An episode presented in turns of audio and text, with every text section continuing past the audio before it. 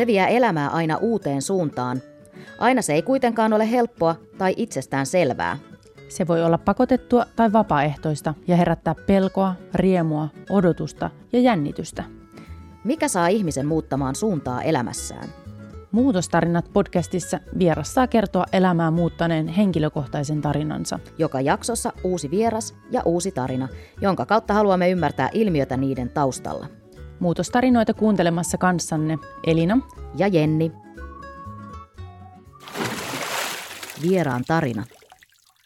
Taisin olla 7-vuotias, kun sanoin iskälle ja äitille, että musta tulee olympiavoittaja. Ja mun isä oli ollut aikanaan maajoukkueen hiihtäjä ja sitten siitä lähti oma polku kohti niitä unelmarenkaita.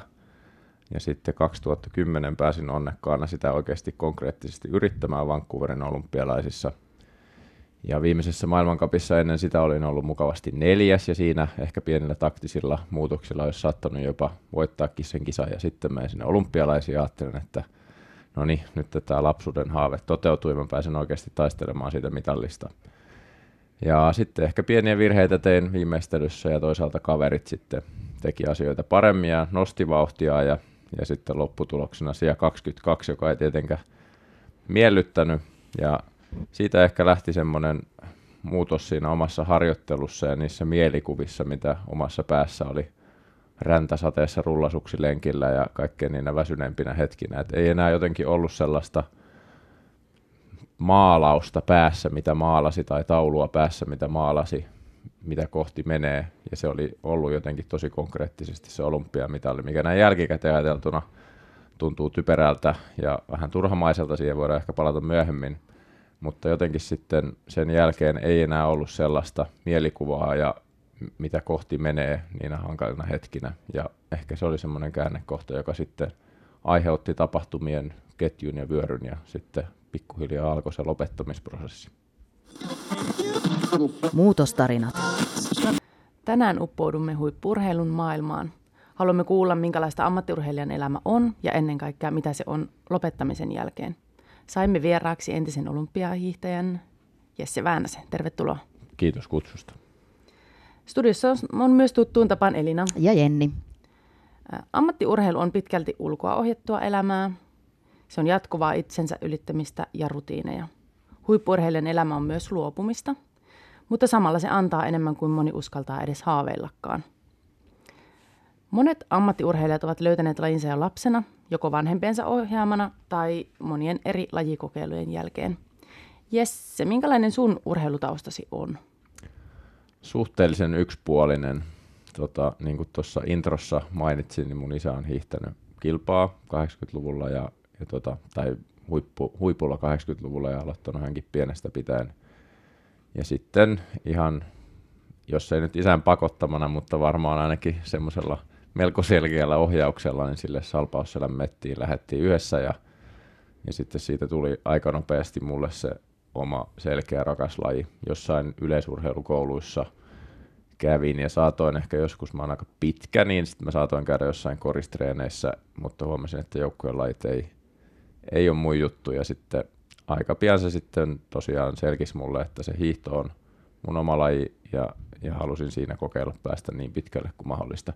Jälkikäteen ajateltuna varsinkin silleen, miten hiihto on muuttunut tähän päivään mennessä ja jopa sinne munkin aikoihin mennessä, niin mitä monipuolisempi lajitausta olisi ollut, niin sen parempi, että nykyhuippuhiihtäjillä on kaikilla niillä parhaimmilla niin jonkinnäköistä palloilutaustaa, josta tulee koordinaatiokykyä ja nopeutta ja räjähtävyyttä ja suunnanmuutoskykyä ja tämmöistä, jota nykyhiihdossa tarvitaan, niin ehkä se olisi ollut itsellekin ihan tarpeen.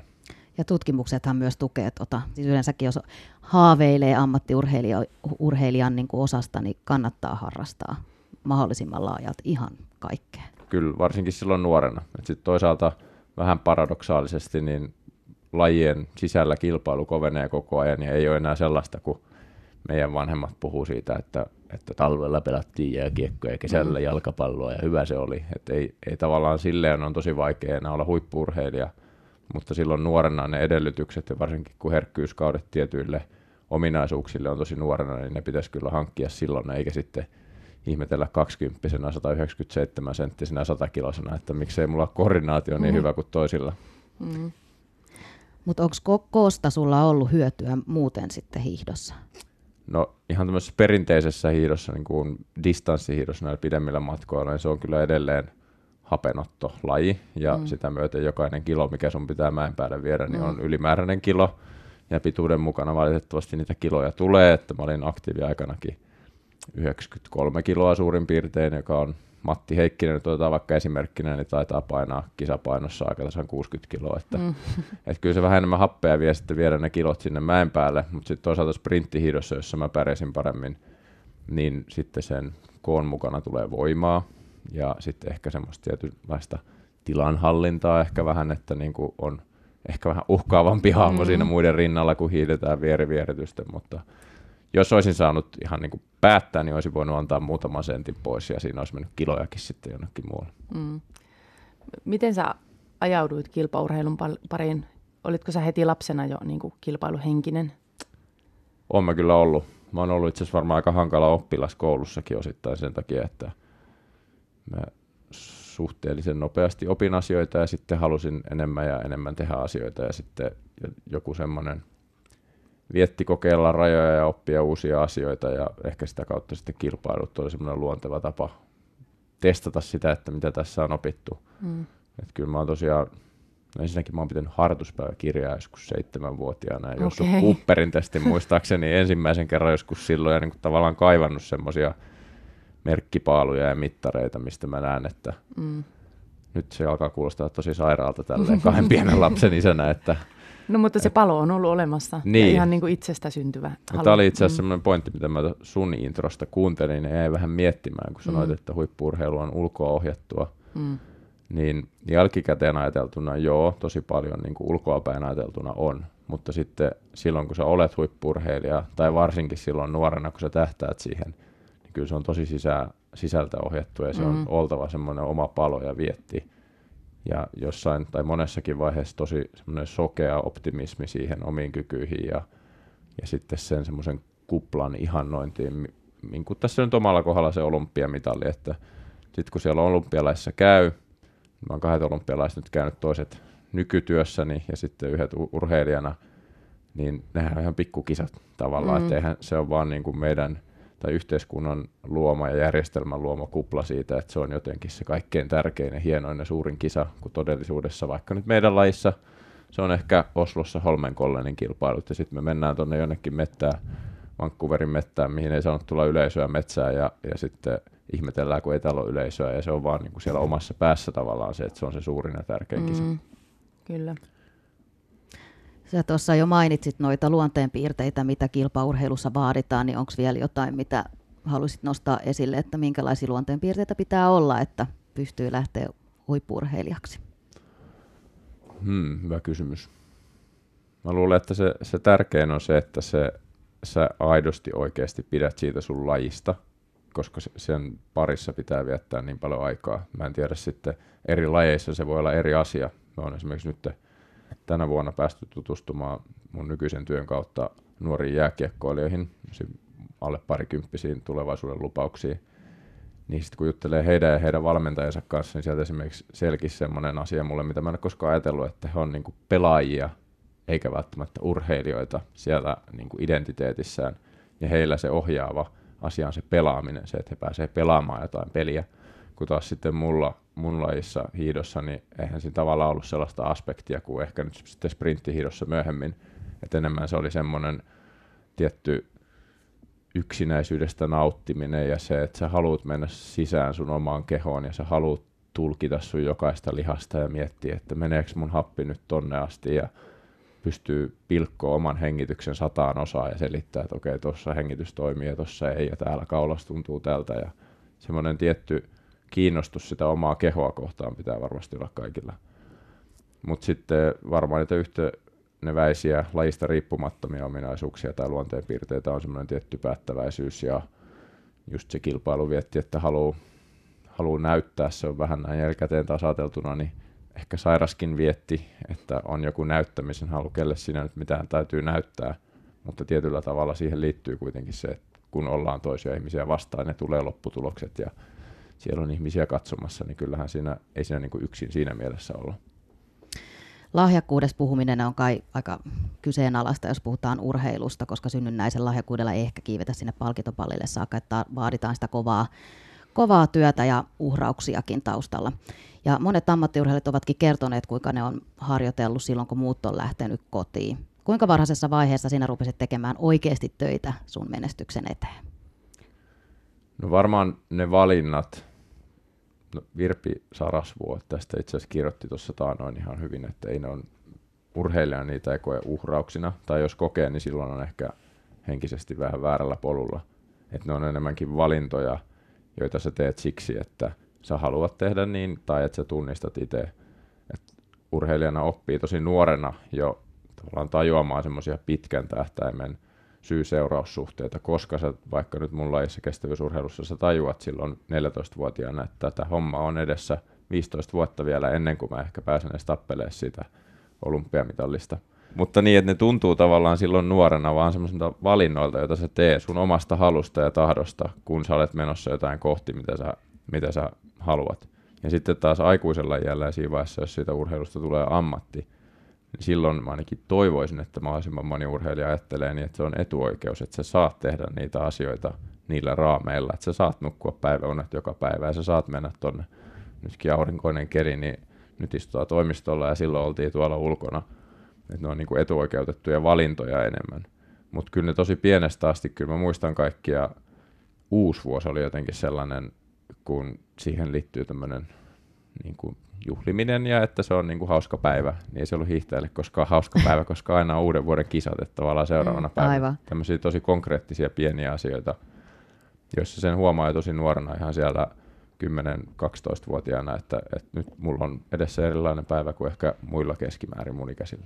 Kävikö sinulla silloin teini-ikäisenä sitten, kun tulee kaikkea muutakin, hormonit alkaa hyrrää ja sun muuta, niin mitään mieleen semmoisia itsenäistymisiä siinä ajatusten lomassa, että vitsi, että tekisi mieli lopettaa tämä?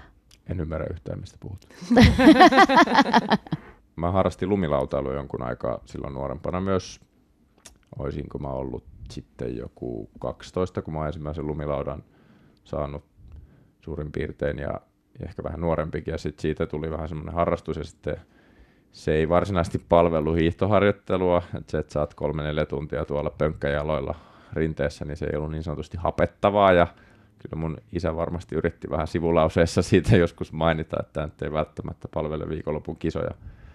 Ja sitten mä muistan, että joskus sit mä kävin semmoista keskustelua ihan ääneenkin vanhempien kanssa, että kun siinä lajissa taas oli semmoinen selvä hauskanpidon kulttuuri ja se oli niinku kaverien kanssa rentoa tekemistä, kun taas sitten hiihto vastavuoroisesti oli Lahdessa mun kotikaupungissa, ei juurikaan ollut mun ikäisiä hiihtäjiä ja muita, niin se oli niinku yksin olemista metsässä. Mutta ehkä jälkikäteen vaikea sanoa, että kuinka vakavissaan sitä oikeasti mietti. Mä muistan muutaman tämmöisen tilanteen joskus silloin just ehkä 14-15-vuotiaana, mutta kyllä se muuten on ollut aina tosi selkeää, että se on se oma juttu, mitä halusi tehdä, eikä sitä tarvinnut sen enempää kyseenalaistaa, kunnes sitten niinä viimeisenä vuosina, kun oli paljon ongelmia ja hankaluuksia ja vaikeuksia, niin sitten sitä joka kevät vähän miettii, että onko tässä mitään järkeä. Huippurheilijaksi päätyminen on siis valintoja enemmän kuin mitään uhrauksia tai luopumista, mutta koet sä kuitenkin, että sä olisit joutunut luopumaan jostain huippurheilun takia? Ihan varmasti. Niin me ollaan kaikki jouduttu luopumaan jostain. Että jos mä jälkikäteen mietin, missä mä olen nyt tällä hetkellä, niin kyllähän se, että mä oon saanut urheilla ja viedä sen sinne ammattiurheiluun asti, niin se on niinku todella merkittävä osa sitä, että kuka mä olen nyt ja että mitä ovia mä oon pystynyt sen avulla ehkä aukaisemaan välillä tietoisesti ja välillä sitten vahinkoja ja sattumien kautta. Että en mä koe sillä tavalla, että nuoruudessa olisi pitänyt tehdä jotain enemmän tai että se olisi palvellut mua. Että enemmänkin se on ehkä varmaan pitänyt vaan oikealla polulla ja ne hyrräävät hormonit on saanut sitten pistää sinne sauvarinteeseen eikä jonnekin seinien maalailuun. Muutostarinat. Sohvaperunat ja penkkiurheilijat, kuten vaikka minä, on varmasti niitä kiihkeimpiä urheilijoita ja myötäeläjiä myös siinä urheilijan matkan varrella, mutta taustalla ei välttämättä ole riittävää ymmärrystä siitä, mitä se urheilijan elämä oikeasti on ja mitä kaikkea se vaatii. Ja osa saattaa ajatella, että helppoahan se on vaan tehdä kaikki ohjeiden mukaan. Mutta mitä se huippu-urheilu vaatii ja minkälaista se ammattiurheilijan arki on, Jesse? No, tuossa oli ehkä pari sellaista kysymystä sisällä, mitkä mä erittelen sille, että ensinnäkin mun mielestä nykyurheilussa ei katsojan tarvitse tavallaan tietää, että mitä se vaatii. Et mun mielestä urheilua saa ja voi ja pitääkin osittain arvostaa tänä päivänä siksi, että se on viihdettä ja sitä on hauska katsoa ja se herättää tunteita ja on se sitten sprinttihiihto mun lajissa monelle on mielenkiintoista siksi, että siinä tulee kolaria ja tänä vuonna MM-kisoissa seistiin viimeisen mäen päällä ja ihmeteltiin kuka lähtee, herättää hirveästi tunteita ihmisissä ja tietyllä tavalla se on mun mielestä niin kuin yhtä lailla tärkeää tämän päivän yhteiskunnassa, että mikä urheilun rooli on samalla kun sitten ollaan roolimalleja ehkä nuorille ja näytetään, että sillä omalla keholla voi tehdä asioita ja sitä voi viedä äärirajoilleen. Kun sitten taas ehkä se historiaurheilus jotenkin, tai tuntuu, että urheiluseuraamissa oli se, että arvostettiin sitä kovaa työtä ja perkele yksin suolla. Ja jotenkin mä toivoisin, että siitä vähän päästetään irti ja ehkä mä itse miellän sen, että se on vähän sitä, niin kuin, että koitetaan ymmärtää sitä, millaista se arki on. Ja sitten ehkä joskus urheilijat kokee itse, jos esimerkiksi kokee, että on tehnyt uhrauksia tai kaikki ei ole mennyt niin kuin olisi pitänyt tai mulla ei ole samat taloudelliset edellytykset kuin jollain muulla, niin sitten jotenkin urheilijatkin välillä haluaa korostaa sitä, että kuinka raskasta tai kuinka vaikeaa tai ja minulla on joku yksi kesälomapäivä ja silloinkin pitää miettiä, että mitä seuraavana päivänä tapahtuu. Ja se on mun mielestä vähän harmillista ottaen huomioon sen, että se on niin kuin etuoikeutettu ammatti. Sitten mitä tulee tähän toiseen osaan tässä sun kysymyksessä, joka oli hyvä ja laaja, niin se, että mitä se vaatii ja että joku ehkä ajattelee, että tehdään vaan mitä sanotaan, niin nyt mä saatan astua joidenkin varpaille ja pahoittaa jonkun mielen, mutta otan sen riskin. Mä koen, että joukkueen lajeissa ja yksilön lajeissa on aika isoja eroja tämän suhteen. Et monessa joukkueen lajeissa on tosi hyvä järjestelmä ja systeemi ja sä meet C-junnusta B-junnuihin ja B-junnusta A-junnuihin ja siinä välissä tulee tämä ja tämä asia lisää sun arkeen ja tuolla tulee hieroja ja tavallaan se systeemi pyörittää niin hyvin, että jos sä oot riittävän hyvä, niin sä kuljet semmoisen tietyn polun läpi, jossa hommat toimii. On toki joukkueella, jossa hommat ei toimi Suomessa, kun ei ole ehkä oikeanlaista kulttuuria tai rahoitusta. Mutta sitten taas yksilölajeissa niin se on enemmän tai vähemmän lajista riippumatta, niin susta itsestä kiinni, että millaisia valintoja sä teet, kenet sä valitset sun valmentajaksi, tai sulle tulee jossain vaiheessa 3 erilaista ravitsemusterapeuttia puhumaan, että paleo sitä ja ei kun kuule lautasmalli tätä ja ootko ikinä kokeillut ketodiettiä ja se on sun oma valinta tehdä se, että ja toiset tykkää siitä, toisille tulee paineita, toiset ulkoistaa näitä valintoja joidenkin asioiden osalta, mutta sitten kun sä mietit sinne pitkälle asti, ammattiurheiluun asti, niin se on niin kuin lukematon määrä valintoja, mitä sä oot joutunut tai saanut tehdä. Ja sitten niitä on vaikea välillä jälkikäteen pohtia, että oliko ne oikeita tai vääriä. Mutta oli laji, mikä oli se joukkuelaji, yksilölaji, millä tasolla tahansa, niin kyllähän se vaatii semmoista sitoutumista, päättäväisyyttä, uskoa omiin kykyihin, joskus tosiaan sitä semmoista sokeata optimismia. Ja sitten pitää tykätä siitä oman kropan kiusaamisesta. Et on se sitten taitolaji, jossa sattuu. Meillä seuraa jotain taitoluistelijoita, kun ne harjoittelee jotain hyppyä, niin se vaan niin kuin sattuu ja sattuu, kun sä menet siihen jäälle perseelleen.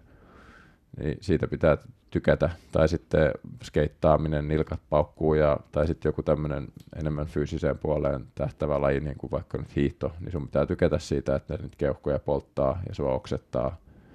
Ja siitä sitten varmaan koostuu, että ketkä sinne loppuasti menee ja ketkä ei. Paljon on henkinen puoli versus sitten fyysinen puoli, että kuinka paljon se merkitsee siis? Jos nyt puhutaan vaan mun lajista, joo. En osaa yhtään arvioida muita, varsinkaan taitolajeja tässä puolessa, siellä se on varmaan tosi erilainen, mutta meidän lajissa niin mä sanoisin, että se silloin nuorena ja kehittymisvaiheessa ja ennen sitä huippu-urheiluuraa, niin se henkisen puolen merkitys on ehkä enemmän se, että sä oot keskittynyt ja että sä niin kuin niinä heikkoina hetkinä, kun ärsyttää ja sataa sitä räntää ja sun pitäisi mennä rulla hiihtämään, niin sä haluat tehdä silti sen valinnan, etkä kyseenalaista sitä tai tunnista, että no tää nyt on paskapäivä, mutta tää on vaan tehtävä tää homma.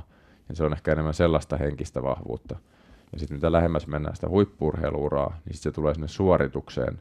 Se, että sä alat tunnistaa, että okei mä tiedän nyt, kun mä oon tässä lähtöviivalla, että mun fyysiset ominaisuudet on tämmöiset, siinä on potentiaali, että mä oon tuolla ja tuolla sijoilla ja sitten huonona päivänä ehkä täällä, mutta nyt mä suljen ne pois ja nyt mä niinku keskityn enemmän tähän henkiseen puoleen tässä suorituksessa, koska mä tiedän, että mä oon tehnyt fyysisesti ne oikeat asiat.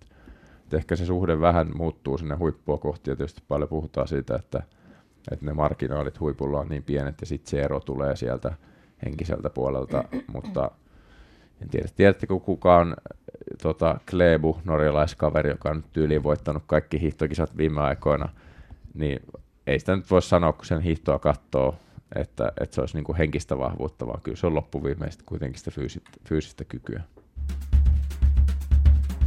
Muutostarinat. Mainitsit tuossa äsken valmennuksen ja huoltojoukkojen merkityksestä, niin kuinka korvaamaton osatekijä huippu-urheilijan onnistumisiin on just näillä muilla tiimillä, taustatiimillä? No ensimmäinen, joka pitää mainita, on vanhemmat. Että kyllähän se ihan hirveästi vaikuttaa. Tietysti on erilaisia taustoja, erilaisia tilanteita, erilaisia lajeja, kaikki tämmöisiä diplomaattisia, poliittisia vastauksia, mutta kyllähän vanhempien pitää viedä ja vanhempien pitää kannustaa ja vanhempien pitää myös tykätä siitä, että se tulee niinku sivulauseessa ja silleen huomaamatta ne, että no taas kun sä oot menossa lämimään sinne pihalle versus, että hei mä näin ikkunasta, kun sä teet hienon maalin läpsy. Tavallaan ne on niinku pieniä asioita, joista se lapsi varmasti huomaa alitajuisesti, että onko tässä niinku semmoinen tukeva aspekti vieressä vai semmoinen, joka ihmettelee, että miksi mä menen aina ökkäröimään jonnekin skeittihalliparkkiin. Toinen puoli siinä on tietysti taloudellinen puoli, että kyllähän monessa lajissa niin vanhempien pitää panostaa ja ehkä sit siinä se voisi se uhraussanakin olla niinku todellisempi niin siihen lapsen urheiluun ja urheiluharrastukseen. Ja sitten mitä pidemmälle siitä mennään, niin sitten niitä taustajoukkoja ja ulkopuolisia tekijöitä ja ihmisiä tulee koko ajan lisää ja lisää.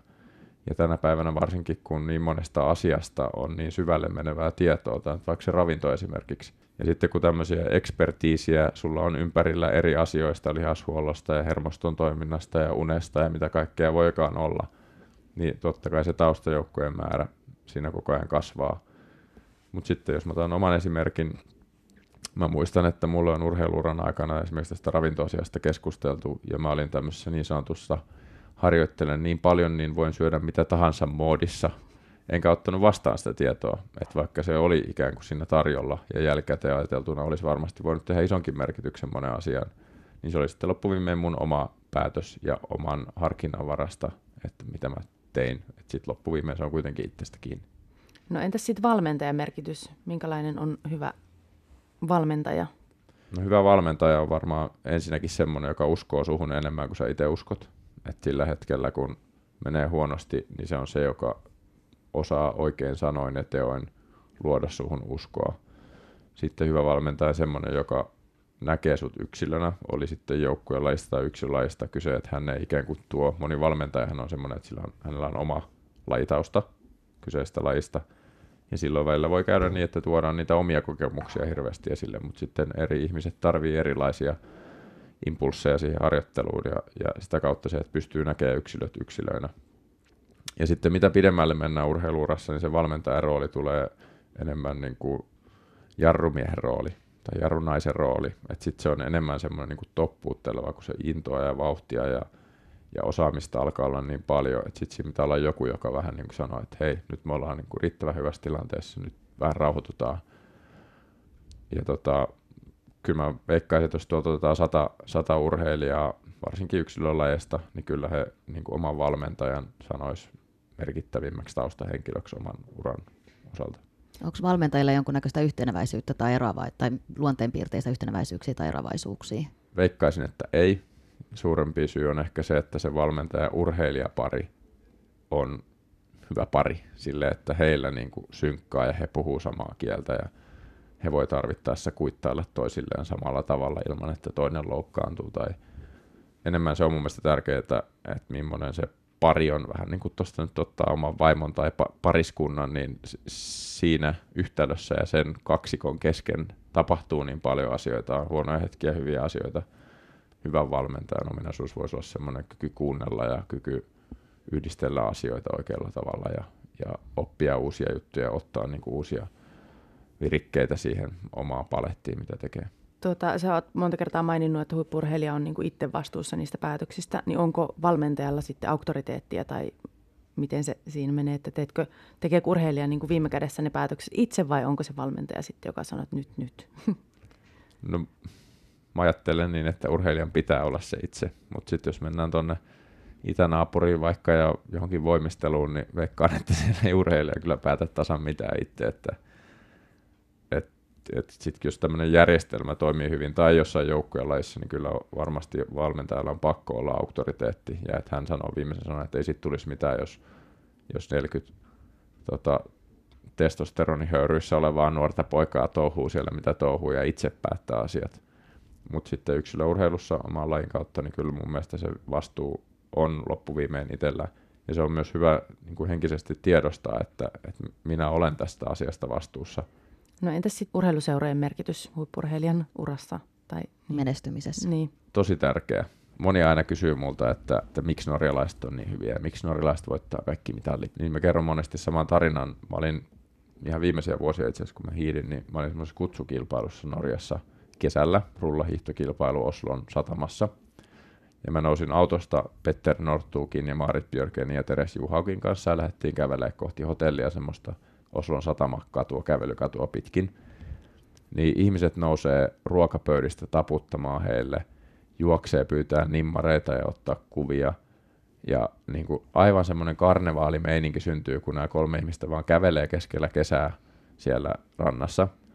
Niin mä en usko, että missään lajissa kukaan urheilija Suomessa on koskaan kohdannut edes mitään tällaista. Ja se on vaan esimerkki siitä kulttuurista, mikä siellä sen lajin ympärillä on, että jokainen pieni 10-vuotias poika tai tyttö niin haluaa ensisijaisesti olla hiihtäjä, koska se on tavallaan se hienoin laji.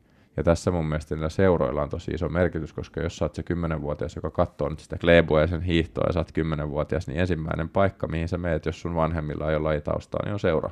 Ja siellä, jos on semmoinen hyvä meininki ja se kulttuuri ja että sieltä näkyy, että okei, nyt täällä on näitä vähän vanhempia mukana, mä näen mitä ne tekee ja meillä on tosi hauskaa yhdessä ja niin siitä se lähtee pikkuhiljaa rakentumaan, se rakkaus siihen omaan lajiin. Ja mun mielestä se on tosi, tosi tärkeää.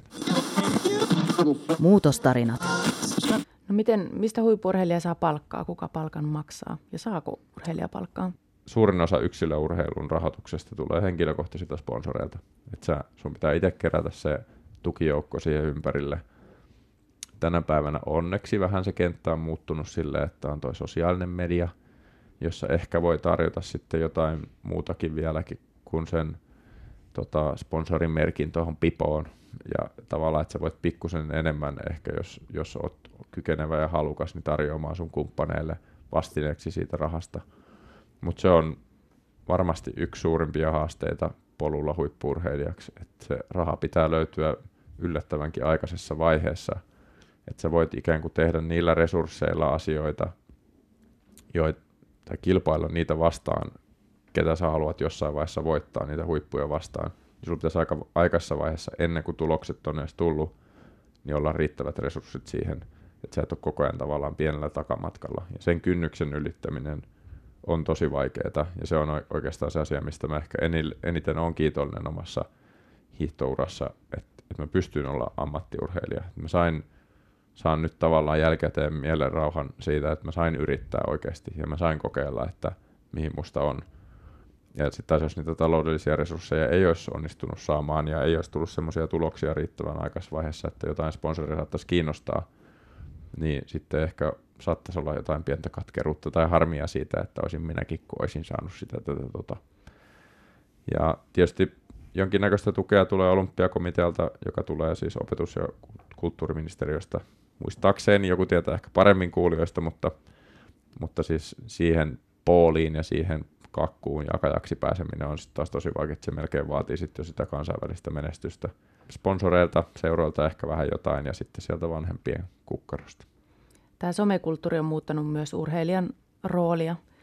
Ja kun mainitsit tuossa, että se urheilijan sponsorointi on ennen ollut sitä, että se logo on ollut jossain vaatteessa ja se on ollut siinä. Mutta nyt urheilija, sen täytyy käyttää aikaa myös, tai saa käyttää aikaa siihen somettamiseen ja pitää huolehtia, että sponsorit näkyy myös siellä. Kärsiikö se urheilu tämmöisestä somettamisesta? Joillaan varmasti kärsii ja toisilla se saattaa jopa tuoda jotain lisää.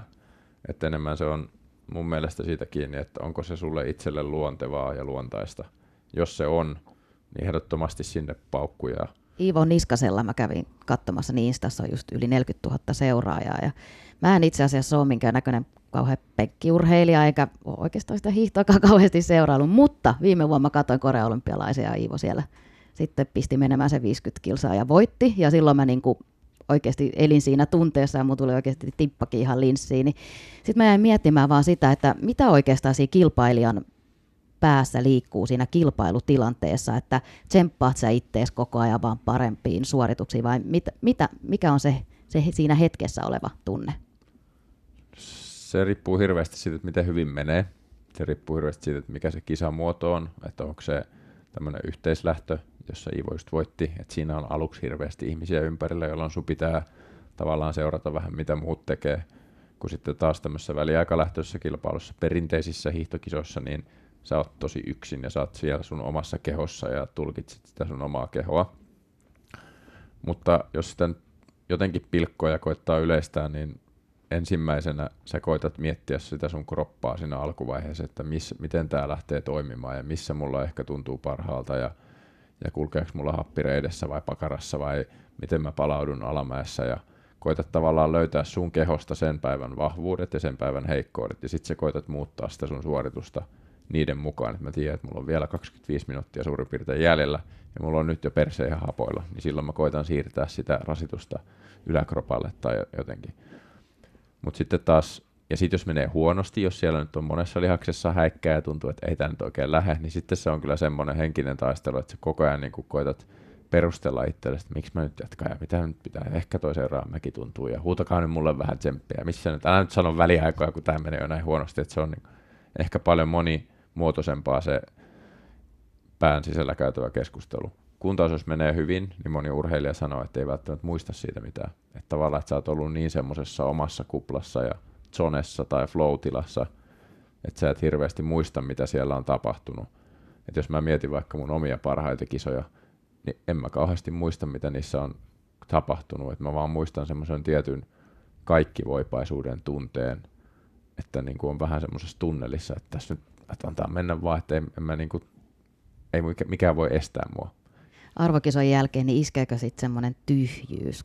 No arvokisat itsessään urheilijalle on aika yksinäiset. Tai että sä oot tavallaan niin siellä omassa, jos mä nyt vaikka mietin niitä Vancouverin olympialaisia, niin en mä nyt voi sanoa jälkikäteen, että mä olisin niistä hirveästi nauttinut. Tavallaan, että en mä tehnyt mitään, mikä olisi tuntunut, että mä oon olympialaisissa tai että mä olin niin keskittyneenä ja siinä omassa kropassa ja omassa tekemisessä ja rytmissä ja tästä asiasta seuraa tämä ja seuraavaksi tehdään tämä ja se on niinku semmoista, että kyllä musta tuntuu, että sitten varsinkin olympialaisetkin on pitkät kisat ja sitten semmoiset urheilijat, jotka niitä käy useamman kerran tai että on useampi suoritus, niin kyllä ne on ehkä enemmänkin odottaa, että olisi jo ohi ja pääsisi täältä hotellihuoneesta pois tai että ei.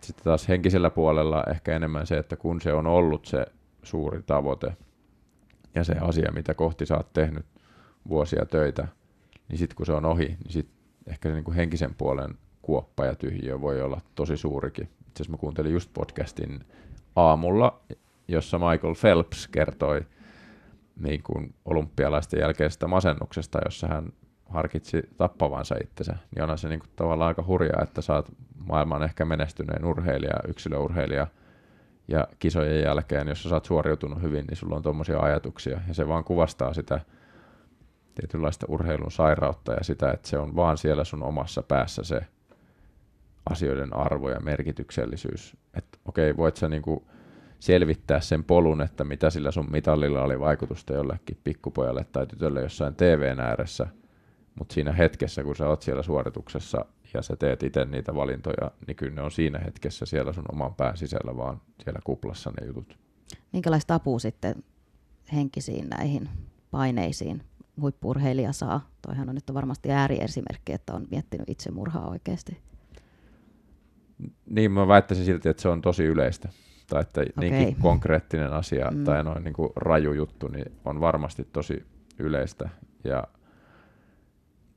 no, mä puhun nyt vaan omasta puolestani, varmasti moni ihminen on löytänyt apua ja saanut apua, mutta niin kuin henkisen valmennuksen tai henkisen tuen puolella, niin enemmän se on painottunut sinne huipulle ja siihen niin kuin positiiviseen psykologiaan tai siihen, että koitetaan hakea sitä lisäapua siihen suoritukseen. Mutta sitten kun sillä hetkellä, kun ura loppuu, niin kyllä mun kokemuksen mukaan, mitä mä oon seurannut ja mitä itse kokenut, niin sä oot kyllä aika yksin. Et sit sä oot niinku itse ja alat itse rakentaa sitä omaa palettia. Ja et siihen tilaan ja tilanteeseen, kun ura loppuu, niin mun mielestä olisi tosi tärkeää, että suomalaisesta urheilujärjestelmästä löytyisi joku henkilö tai systeemi, jonka luossa voit mennä ja keskustella siitä, että hei, tämä identiteetti, mikä mulla on tässä nyt 25 vuotta ollut, niin se nyt hävisi. Kukas mä oikein oon ja mitäs mun pitäisi nyt tehdä ja mistä saa palkkaa ja mikä tuntuu enää miltään. Ja se on ehkä se suurin haaste, että urheilu tarjoaa niin voimakkaita tunteita sille urheilijalle, niin hyvässä kuin pahassa. Ja tavallaan sitä vitutuksen määrääkin on välillä ikävä. Ja se saatikas sitä semmoista kaikkivoipaisuuden tunnetta, että bring it on. Mä voin tehdä ihan mitä vaan. Ja se on tosi sairas tunne, mutta se on tosi koukuttava tunne. Ja sitten kun sitä ei enää ole ja sä et sitä enää saa, niin kyllä sitä aika ihmeessä on. Muutostarinat. Psykologia entinen jääkiekkoilija Tuomas Grönman. Miten ammattiurheilijaa tuetaan lopettamispäätöksen tekemisessä ja sen jälkeen?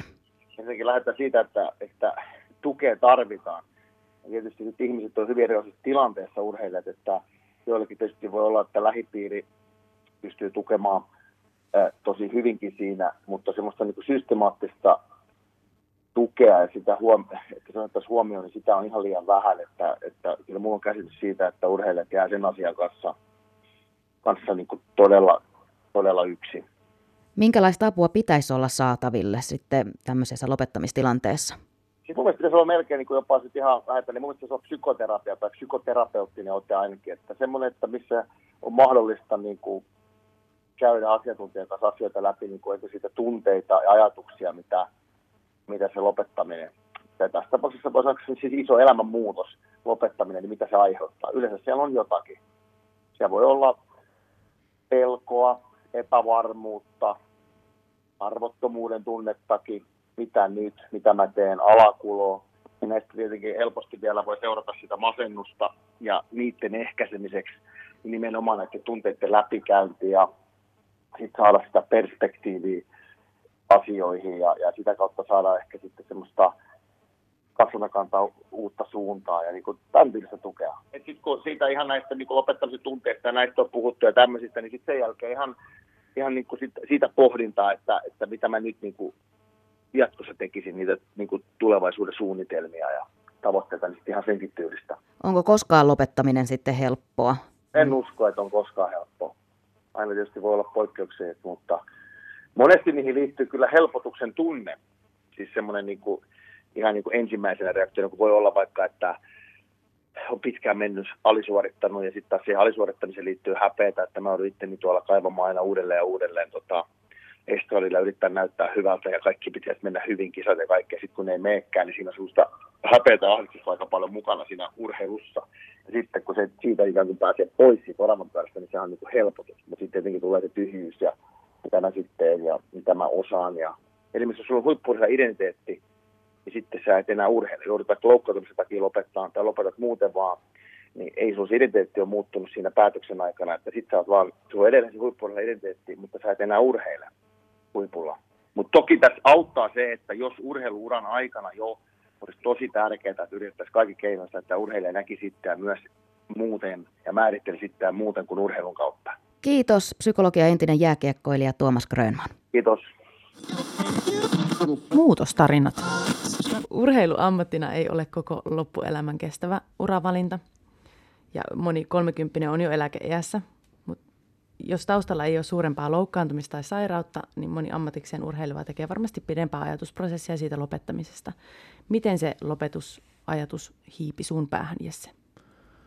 No mun päähän se hiipi vähän tuota kautta, mitä tuossa alussa puhuttiin, että oli ollut semmoinen tietty mielikuva siitä, mitä kohti on menossa. Ja sitten kun se ei realisoitunutkaan ja sitä metallin palaa ei tullut sinne palkintokaappiin, niin sen jälkikäteen vasta huomasin, että hei, se olikin ollut tosi merkittävä osa sitä henkistä niin kuin tsemppaamista ja niitä heikkoja hetkiä. Ja sitten kun se oli hävinnyt sieltä, niin alkoi huomata, että ei mulla ehkä enää ole semmoista kilpailuviettiä tässä treenissä.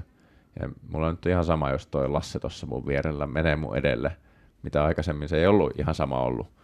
Ja tavallaan sä alat sisältä huomata semmoisia asioita, että ei ehkä tunnu enää mulle niin merkitykselliseltä. Sä alat miettiä jotain muita vaihtoehtoja. Mä harrastin valokuvaamista jo silloin uran aikana. Mä aloin miettiä, että no hei, voisi ollakin mielenkiintoista kokeilla tuolla juttuja tai olisipa kiva matkustaa. Tai mä oon aina haaveillut käyväni Taimaassa, mutta eihän mä nyt voi käydä Taimaassa missään vaiheessa, kun mä urheilen. Tavallaan, että ne ajatukset alkaa vähän karkailla sinne muualle. Joskin samaan aikaan nehän on ihan yhtä lailla niin kuin illuusioita kaikki, koska et se tiedä, mitä se oikeasti on tai mitä se vaatii, tai saatika, onko se sulle merkityksellistä tai kivaa, mistä sä mietit, tai mitä sä mietit siinä sivussa. Ja sitten kyllä se monesti tulokset sitten on semmoinen asia, että jos sä niinku huomaat, että ei tässä nyt enää tule kehitystä, tai mä en enää pääse niihin tuloksiin, mihin mä haluaisin, vaikka ei olisikaan mitään suurempaa syytä, tai että mitä voi osoittaa, että on se syy, miksi mä en pääse, niin kyllä se pikkuhiljaa siitä se motivaatio alkaa rapistua. Ja sitten se itse päätöksen tekeminen siitä, että lopettaa, niin siihen on varmaan lukematon määrä eri tapoja. Mun tapa oli se, että mä sanoin kauden jälkeen valmentajalle, että nyt mä pidän kunnon breikin, kausi loppuu huhtikuun puolessa välissä tai jotain, että katsotaan kesällä, että jos mulla on niin kuin herää vietti harjoitella taas, niin palataan asiaan, mutta tämän hetken veikkaus on se, että ei herää viettiä harjoitella ja ei herännyt. Ja sitten se niin kuin tavallaan kesällä päätettiin, että ei tämä jatku tästä.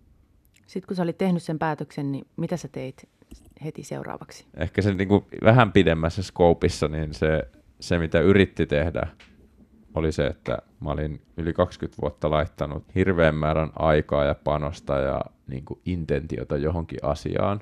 Ja mulla oli semmoinen energiapallo nyt tässä ilmassa ja vieressä, että hei, mä tiedän, että mä pystyn näin paljon johonkin panostamaan. Ja mä jopa tykkäsin siitä. Ja mulla on se pitkäjänteisyys ja sinnikkyys ja mihin mä tän nyt kaiken laitan. Ja sitten mä olin sillä tavalla onnekkaassa asemassa, että mulla sitten välillä soi se puhelin ja pyydettiin asioihin. Ja näin semmoiseen superfood-firmaan mukaan ja pääsin matkustelemaan sitten semmoisiin maihin, missä ei ole lunta ja hyvinvointia välttämättä ja näkemään maailmaa sitä kautta. Ja sitten koitin siihen asiaan laittaa paljon panosta, mutta sitten siinä tulee semmoinen totuuden hetki jossain vaiheessa, että jos se ei olekaan sulle niin merkityksellistä siellä pään sisällä, mitä urheilu on ollut, ja sä silti laitat siihen sen saman panoksen ja energiamäärän, niin se yhtälö on yhtä kuin väsymys tai masennus tai niin kuin paha olo. Niin se ehkä se suurin haaste on, että löytää semmoisen asian, joka edes jollain tavalla tyydyttää niitä merkityksellisyyden tarpeita ja itsensä toteuttamisen tarpeita, jotka on ollut tavallaan automaatio urheilun aikana. Mikä sulle oli vaikeinta lopettamisessa? No jälkikäteen ajateltuna ehdottomasti se uuden identiteetin rakentaminen. Et mä olin ollut siihen asti koko elämäni, mitä mä ikinä vaan muistan, niin hiihtäjä. Ja sitten huippu-urheilija ja ammattiurheilija. Ja siihen kuuluu hirveästi ehkä osittain semmoista selkärankaa suoristavaa ja egoa kohottavaa ajatusmaailmaa ja mielikuvaa, että sä oot jotenkin hieno ihminen, kun sä oot huippu-urheilija. Ja sitten kun sä et enää olekaan se, niin sit se on niin kuin jännittävää, että miten ison osan sun elämästä se on, tai miten isoa osaa sun ajattelusta ja tekemisestä se on dominoinut se urheilija minä. Ja kun sitä ei enää ole, niin sitten pitää koettaa keksiä, että mikäs mä nyt sitten oon ja onko mä ihan tarpeellinen ja hyvä tyyppi, vaikka mä en näykkä tuloksissa. Ja se on ehkä se haastava juttu. Sä sanoit, että urheilija on sen lopettamispäätöksen jälkeen yksin, niin miten siihen voisi valmistautua siihen lopettamiseen? Hyvä kysymys. Ei varmaan mitenkään. Tai kun se on nämähän on kaikki vain henkilökohtaisia kokemuksia. Että se ei ole yhtä tapaa myöskään kokea näitä. Ja nämä on vaan, mitä mä nyt sanoin, nämä on niin kuin mun kokemuksia. Joskin mä oon tosi monen urheilijan kanssa niistä jutellut. Hirveän samanlaisia kokemuksia kaikilla on. Mutta sitten nykyään, jos vaikka mä keskustelen nyt tässä viime viikolla viimeksi keskustellut hiihtäjän kanssa, joka pohtii lopettamista, niin en mä oikein voi siihen sanoa juuri mitään, koska mä en ole hänen päässään ja mä en tiedä, mitkä asiat hänellä painaa siellä vaakakupissa siinä päätöksenteossa. Ja mä en myöskään halua luoda mitään harhaanjohtavaa illuusiota tästä ns. Taviksen elämästä, koska mulla nyt on käynyt tuuri, että mä saan tehdä tällä hetkellä taas semmoisia asioita, jotka on mulle merkityksellisiä ja tärkeitä ja mä oon niin kuin tosi onnekkaassa asemassa. Mutta mä en myöskään halua luoda kellekään semmoista illuusiota siitä, että tämä on niin paljon helpompaa ja kivempaa. Niin se on jokaisen kuitenkin se oma prosessi käytävä läpi ja itse kohdattava ne tunteet ja ne pelot. Mutta siinä mä toivoisin, että siinä sitten kun se päätös on tehty ja se alkaa se prosessi, niin siinä saisi olla ihmisiä ympärillä. Kuka tästä pitäisi ottaa sitten kopin, että onko se olympiakomitea vai urheiluseurat, ketkä siellä on taustalla ollut sen huippu-urheilijan vai kuka? Hyvä kysymys. Varmasti kaikki nämä tahot yhdessä, koska ei sellaista järjestelmää pystytä mitenkään luomaan, että on joku 0-100, 200, soita tähän kun lopetat, et koska ei se toimi kaikille ja sitten varsinkin kun se ihminen, joka sun rinnalla pitäisi minun mielestä siinä tilanteessa olla, niin pitää olla sulle entuudestaan tuttu. Se pitää olla joku, joka ei kysy tyhmiä, ei kysy, että minkä värinen se kiekko on siinä muuten. Koska se tavallaan, sä haluat, että se on niin luottamuksellinen suhde, että se myös ymmärtää tosi hyvin sitä, että mistä sä ponnistat ja mistä sä tuut siihen hankalaan tilanteeseen. Mä kävin ihan terapiassa silloin, kun mä lopetin, ja mä koin, että se psykoterapeutti, mä koin, että hän ei ymmärrä, mistä mä puhun, koska hänellä ei ollut urheilutaustaa. Ja se saattoi, että se oli vaan mun kokemus, mutta se riittää. Että voi olla, että hän ymmärsi, mutta mä koin, että hän ei ymmärrä. Ja se riitti tavallaan pilaamaan sen prosessin, että ei tästä nyt ollut mulle tässä asiassa hyötyä. Niin varmaan se on vaan, että se otettaisiin jotenkin lajeissa huomioon, seuroissa huomioon. Se riittää, että se voi olla yksi ihminen. Ehkä mä voin auttaa jotain lopettavaa hiihtäjää. Sitten kun hän alkaa sitä, niin mä oon se, joka soittaa ja ottaa puhelimen käteen. Ja sitten niistä, niin kuin, että se tunnistetaan se ongelma ja sitten yhdessä kaikki lähtee sitä jotenkin ratkaisemaan. Monet entiset huippu-urheilijat on tai jatkaa edelleen urheilun parissa joko valmentajana tai esimerkiksi TV-kommentaattorina. Niin mitä sä, Jesse, nyt teet tänä päivänä? No mä oon kans urheilun parissa onnekas kun olen, niin mulla on semmoinen urheiluun keskittynyt sisältömarkkinointifirma. Me tehdään pelkkää urheiluun liittyvää sisältöä, pääasiassa videosisältöä ja sitten me teen valokuvaan.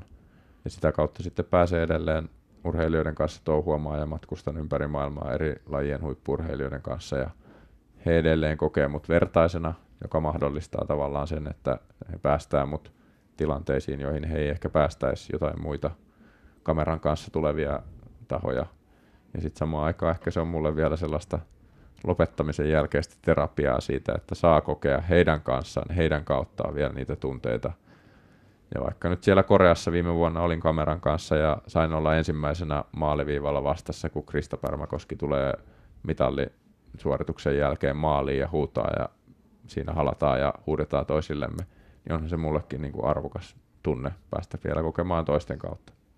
Mitä sulle on, Jesse, kulkeutunut mukaan sieltä huippu-urheiluvuosista tähän työelämään? Itseluottamusta, en mä tiedä. No varmaan ensimmäinen asia, mikä tulee mieleen, on se, että jotenkin se on myös heikkous, mutta jollain tavalla mä koen, että mä tunnistan, että mä voin tehdä tosi monen asian eteen tosi paljon. Et se on niin kuin aika paljon monessa jutussa itsestä kiinni. Sen mukana saattaa tulla sitten se taakka siitä, että tekee välillä liikaa ja tekee pitkiä päiviä ja ottaa kaikki asiat hoitaakseen. Ja sitten, jos sitä oikein osaa käyttää, niin kyllähän sieltä tulee myös suhteet. Ja sitten se niin kuin, piiri pysyy, jos siellä haluaa pysyä, niin sitä pystyy niin kuin, hyödyntämään niitä kontakteja ja ovia. Ja kyllä mä ihan muutamissa tilanteissa olen suoraviivasti käyttänyt sanaa, varsinkin englannin kielessä on sana olympian, joka on niin kuin olympiaurheilija, suomen kielessä ei oikein ole sellaista, sä oot olympiakävijä, jos sulla ei ole mitalleja. Mutta että varsinkin jenkeissä, niin sillä on ihan hirveä vaikutus siihen, että miten ihmiset suhun suhtautuu oikeissa tilanteissa, niin kyllä se hirveästi auttaa ovien avaamisessa. Sitten toki pitää heti perään näyttää, että kuka sä nykyään oot ja mitä sä nykyään voit ehkä tehdä tai auttaa tai osata. Minkälainen urheilija sä olet, Jesse, tänä päivänä? Laiska. Avaa pikkasen. No, tosi vähän tulee liikuttua. Aluksi ehkä oli tietosta, tai että halusin, että mä oon koko elämäni mennyt tonne mettään, vaikka jos välillä halunnutkaan. Ja sit mä ajattelin, että nyt mä en kyllä mene. Että mä menen vasta sit, kun oikeesti tosi paljon tekee mieli. Mutta tämä meidän keho on siitä jännä, että se adaptoituu tilanteisiin ja sitten se tottukin siihen, että ei sinne mekkä sinne mettää. Sitten samaan aikaan niin ravinnolla voi niin hirveästi vaikuttaa siihen, että ei tule kauheasti ylimääräisiä kiloja eikä sillä tavalla niin kuin paha olo omaan kroppaan. Mutta kyllä mä yritän tässä tsemppailla aina ja löytää jotain. Mua ei kiinnosta enää yhtään kilpailla missään, mulla ei ole mitään sellaista viettiä mennä niin kuin näyttämään mitään. Mä käyn tuolla Helsinki Core Trainersillä semmoisessa treeniryhmässä vähän satunnaisesti. Ja se on siinä mielessä mulle tosi mukavaa ja kivaa, että siellä tehdään tosissaan, mutta siinä ei ole mitään sellaista munan mittailua, että kuka nostaa eniten. Ja siihen jotenkin mulla ei ole näin mitään viettiä, että niissä tilanteissa mun tekisi mieli vaan niin todeta, että no, mä oon ton polun kulkenut ja käynyt tuolla ja todennut, että se oli se mun raja ja ei tarvi enää siinä niin kuin mitellä. Mutta mä sain vaimolta synttärilahjaksi CrossFit on-ramp-kurssin. Ja nyt mä oon pari kertaa siellä käynyt, ne on tuttuja juttuja, mutta ihan hauskaa ollut käydä vähän ohjatuissa harjoituksissa. Kysymys kuulijoille. Kannustan kaikkia miettimään sitä omaa kehoa ja miten siihen omaan kroppaan ja kehoon suhtautuu ja siinä tapahtuviin muutoksiin. Että tosi moni asia, mikä on siellä kehossa, niin voi vaikuttaa siihen mieleen hirveän paljon ja päinvastoin toisenkin suuntaan. Mutta että mietitään sitä omaa kehoa ja koettakaa löytää sieltä niitä pieniä juttuja, mitkä toimii ja ehkä pieniä juttuja, mitkä ei toimi ja sitten tarttukaa niihin. Muutostarinat. Kiitos haastattelusta, Jesse Väänänen. Kiitos. Kiitos seurasta myös kuulijoille. Kuullaan taas 2 viikon päästä ja sillä välin meidän juttuja voi seurata Instagramissa nimellä Muutostarinat. Muutostarinat.